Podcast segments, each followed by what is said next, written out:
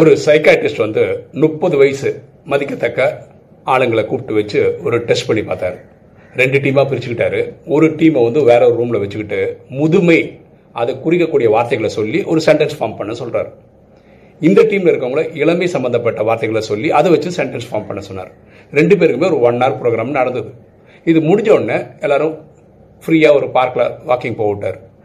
இதில் இளைஞர்கள் வந்து ஊக்கம் உற்சாகமாக அந்த சப்ஜெக்ட் பேசுனவங்களாம் நடந்து போயிட்டு இருக்காங்க முதுமை பற்றி பேசுனவங்களாம் ஒரு அறுபது வயசு பெரியவங்க நடந்த மாதிரி நடந்துட்டு இருக்காங்க இது என்ன புரியுது அப்படின்னு பார்த்தீங்கன்னா நம்ம ஒரு வார்த்தை சொல்லிக்கிட்டே இருக்கோம்னு வச்சுக்கோங்களேன் அதே மாதிரி நம்ம வாழ்க்கை அது இன்ஃப்ளூயன்ஸ் பண்ணுது.